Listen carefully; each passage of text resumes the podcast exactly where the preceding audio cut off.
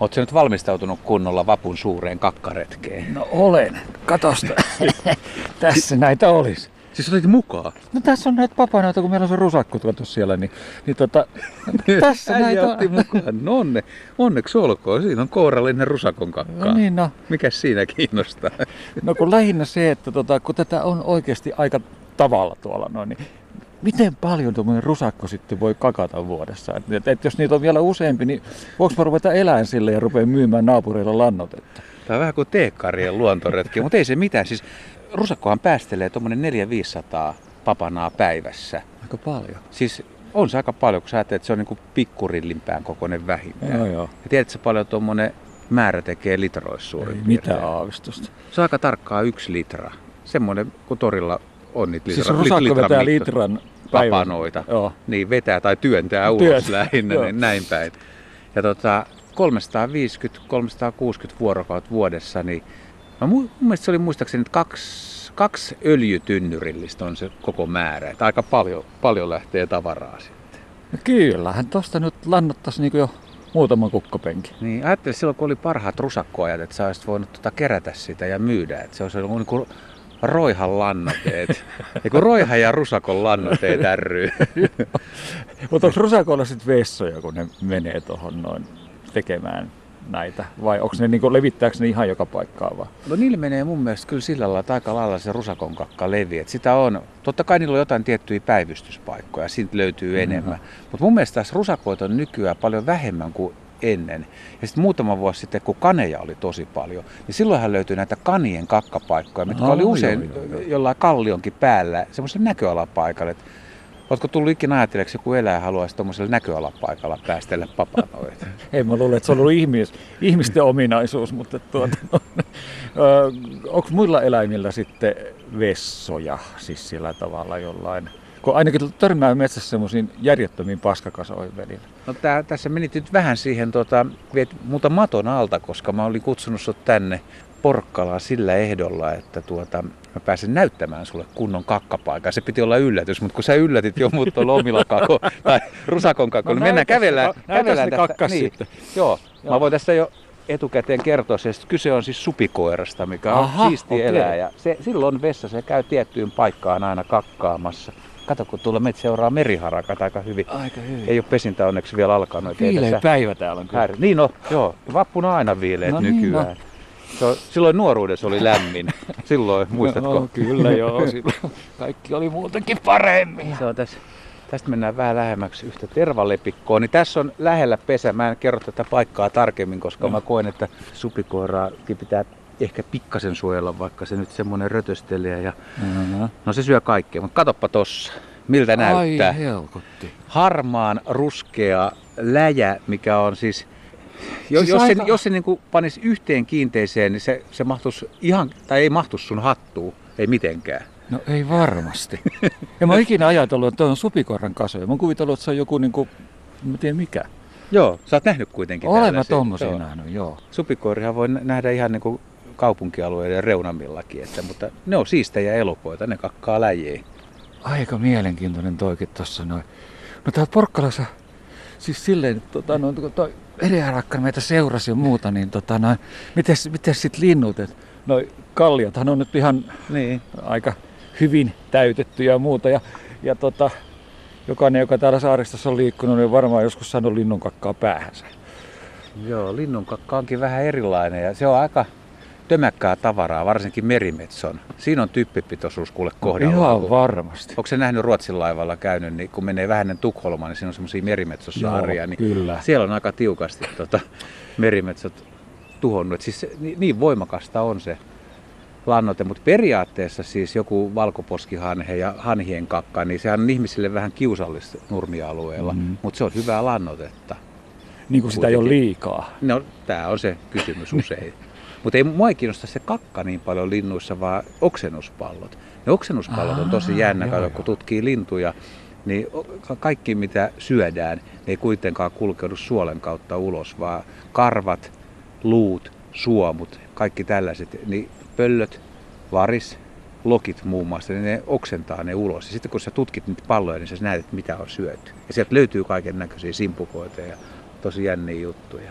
Mikä toi tota, se oksennusrefleksi sitten on? Et siis, miksi, miksi se pitää oksentaa? Miksi se ei tule sieltä alapäästä ulos? No se ei vaan mene siitä eteenpäin. Että ravinteet talteen ja muut tuohon, se on varmasti nopeampi ja helpompi ja käyttökelpoisempi tapa. Se on vaan kehittynyt sillä lailla. Et sulamato tai hyvin hitaasti sulava materiaali, niin kuluttaa energiaa liikaa. Et se on helpompi oksentaa ulos. Ja me käytiin aikoinaan muun muassa siis kuuluisin oksennustutkimus saattaa olla se, mikä tehtiin bubihuukkajasta. Niin, se oli tämä, mikä oli tuolla stadionilla, niin kuin pesiä. Joo. Muuta. Ai, te kävitte keräämässä niin. oksennuspalloja. Joo, sieltä me saatiin, mä en ihan tarkkaan muista sitä, mutta nuoret rotat oli bubin suosikkiruokaa ja silloin oli stadis paljon kaneja, ne söi niitä.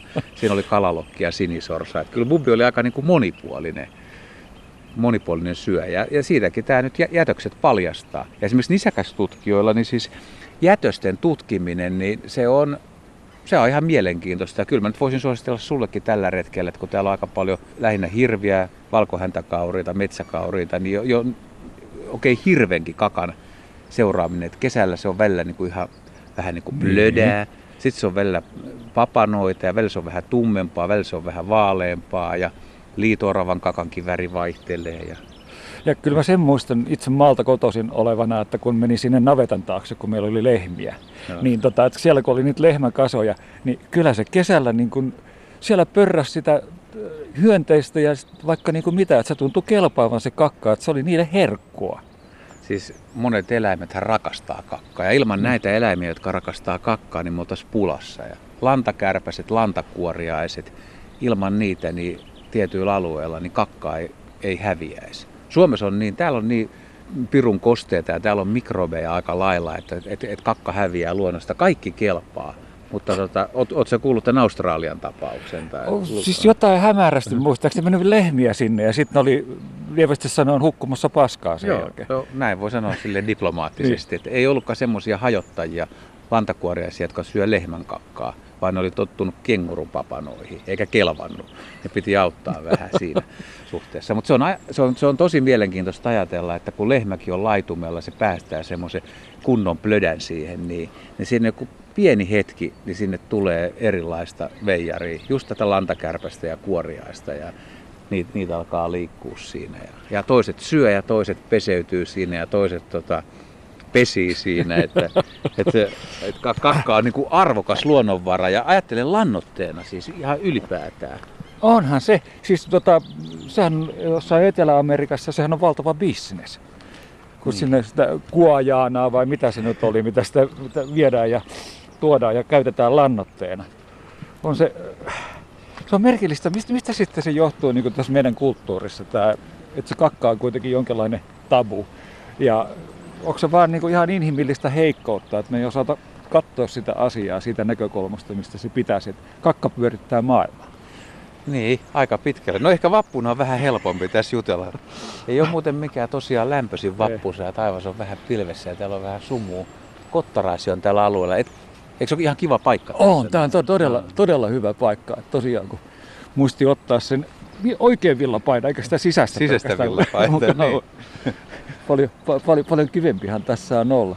Mutta sanois tuosta kakasta hei vielä, kun tota, se sanoit, että biologisesti siis jokaisella kakalla on niin oma tyyppinen hajottajansa. Että sinne Australiaan piti viedä tietynlaista ää, kuoriaista tai hajottajaa. Se, siis kengurun kakkaa ja lehmän kakkaa ei hajota sama.